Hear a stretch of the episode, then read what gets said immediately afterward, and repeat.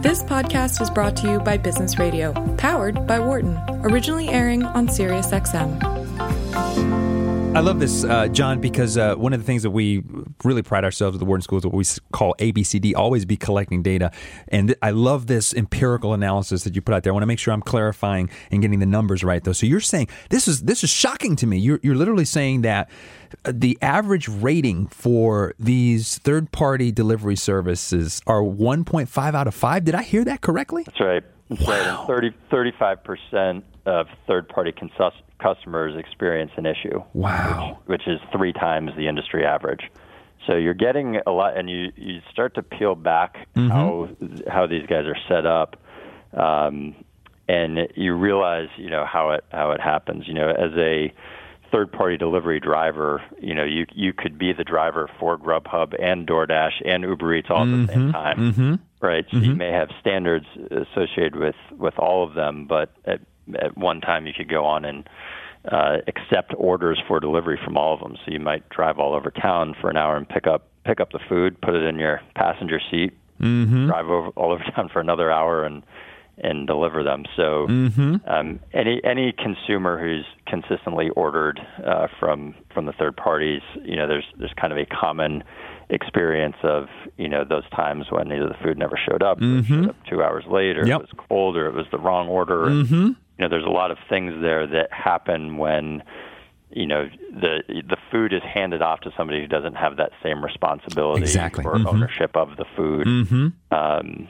you know, so that that's a you know an issue that you know we we just don't trust them to deliver our food. Mm-hmm. Um, you know, we put so much into it. Yes. Of you know, we we say it takes six hours of prep to make you a thirty second sandwich, mm-hmm. but our system has been built like this from the beginning. So, you know, we're in there slicing all natural meats and fresh vegetables mm-hmm. early in the morning to get it ready for lunch. Mm-hmm. Um, you know, we're we our standards we make you a sandwich in 30 seconds.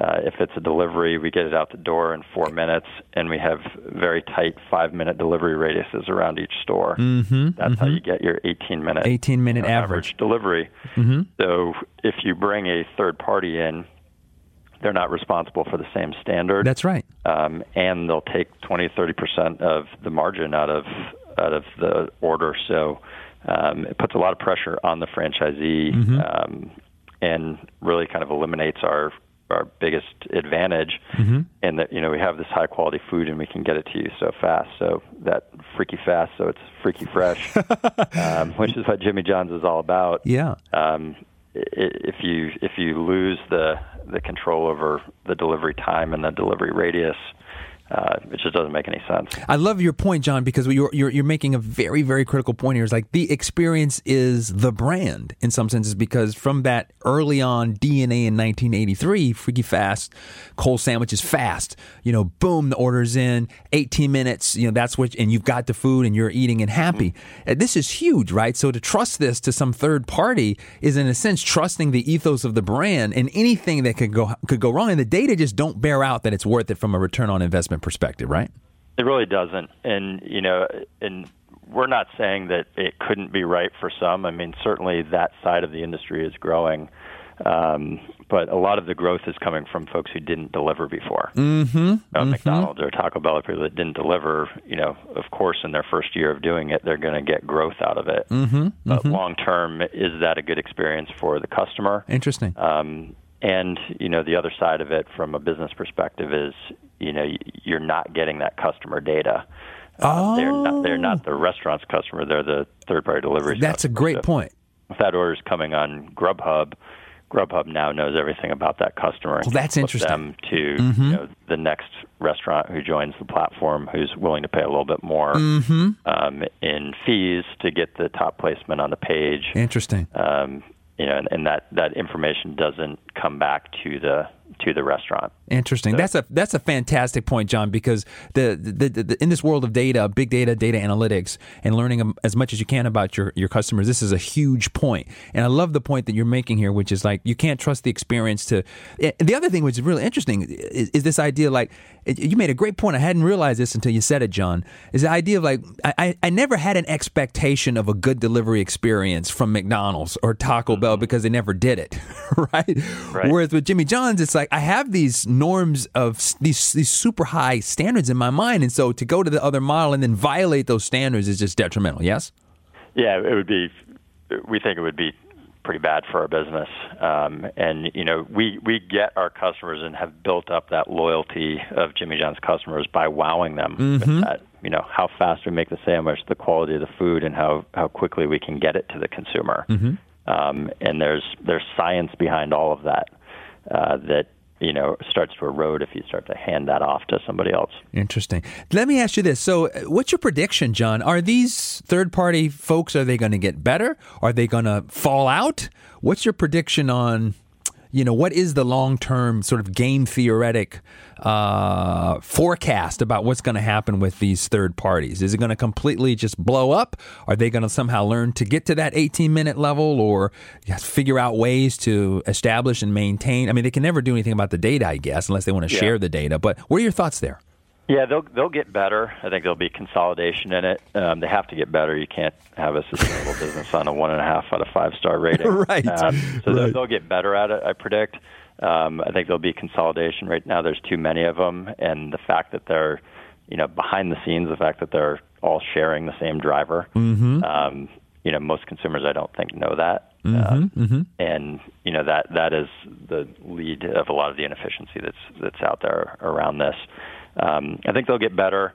They'll have to get cheaper because um, restaurants can't support this, and mm-hmm. franchisees, the franchisee, the restaurant owner side of it is starting to uh, grumble already. Of hey, why am I, you know, why am I taking on the brunt of this? Right. As you know, these other, you know, the parent company stocks grow because the top line grows and they get more royalties out of it.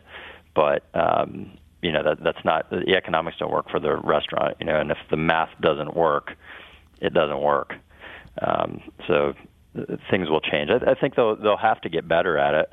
Um, I don't think any of them are ever going to be able to get to a 18 minute delivery. No chance. Um, you know, because you know if you're in a hot food business, it just takes longer to you got to cook it longer. Mm-hmm. You know, you're not making a 30 second sandwich. You can't get it out the door in four minutes. And mm-hmm. you know, most of the locations of these restaurants, you know, they weren't put there because of a five minute delivery radius. Mm-hmm. All of our stores were placed where they are because of the opportunity of that radius. So, you know, I, I just don't think that they're set up to meet the same level. Doesn't mean they will not be successful in some cases, but I think uh, you're seeing uh, more and more restaurants the the light bulb go off and say, "Hey, wait a minute! I thought everybody was joining this and this was great, uh, but our consumers are unhappy and the economics don't work. What are we doing?"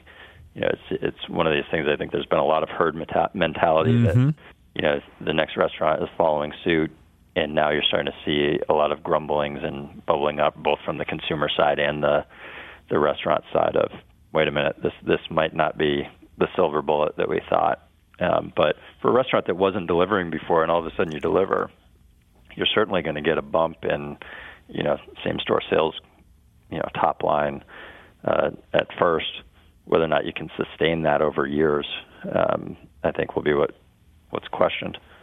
Very, very cool stuff. John Shea, thank you so much for coming on the program and giving us a glimpse into the long view and how to make sure you always take the strategic long term view and not just the short term view. I appreciate you. It was a pleasure to have you on the show, sir. Thank you so much. Excellent. Listeners, if you want to learn more about John, please go to jimmyjohns.com, one word, or follow them on Twitter at Jimmy Johns, J I M M Y J O H N S. Uh, listeners, if you're enjoying this as a podcast, remember that our show Marketing Matters, we air live on Sirius XM Channel 132 every Wednesday from 5 to 7 p.m., and we replay Saturdays at midnight, Sundays 8 to 10 p.m., and Mondays 2 to 4 a.m. For more insight from Business Radio, please visit businessradio.wharton.upenn.edu.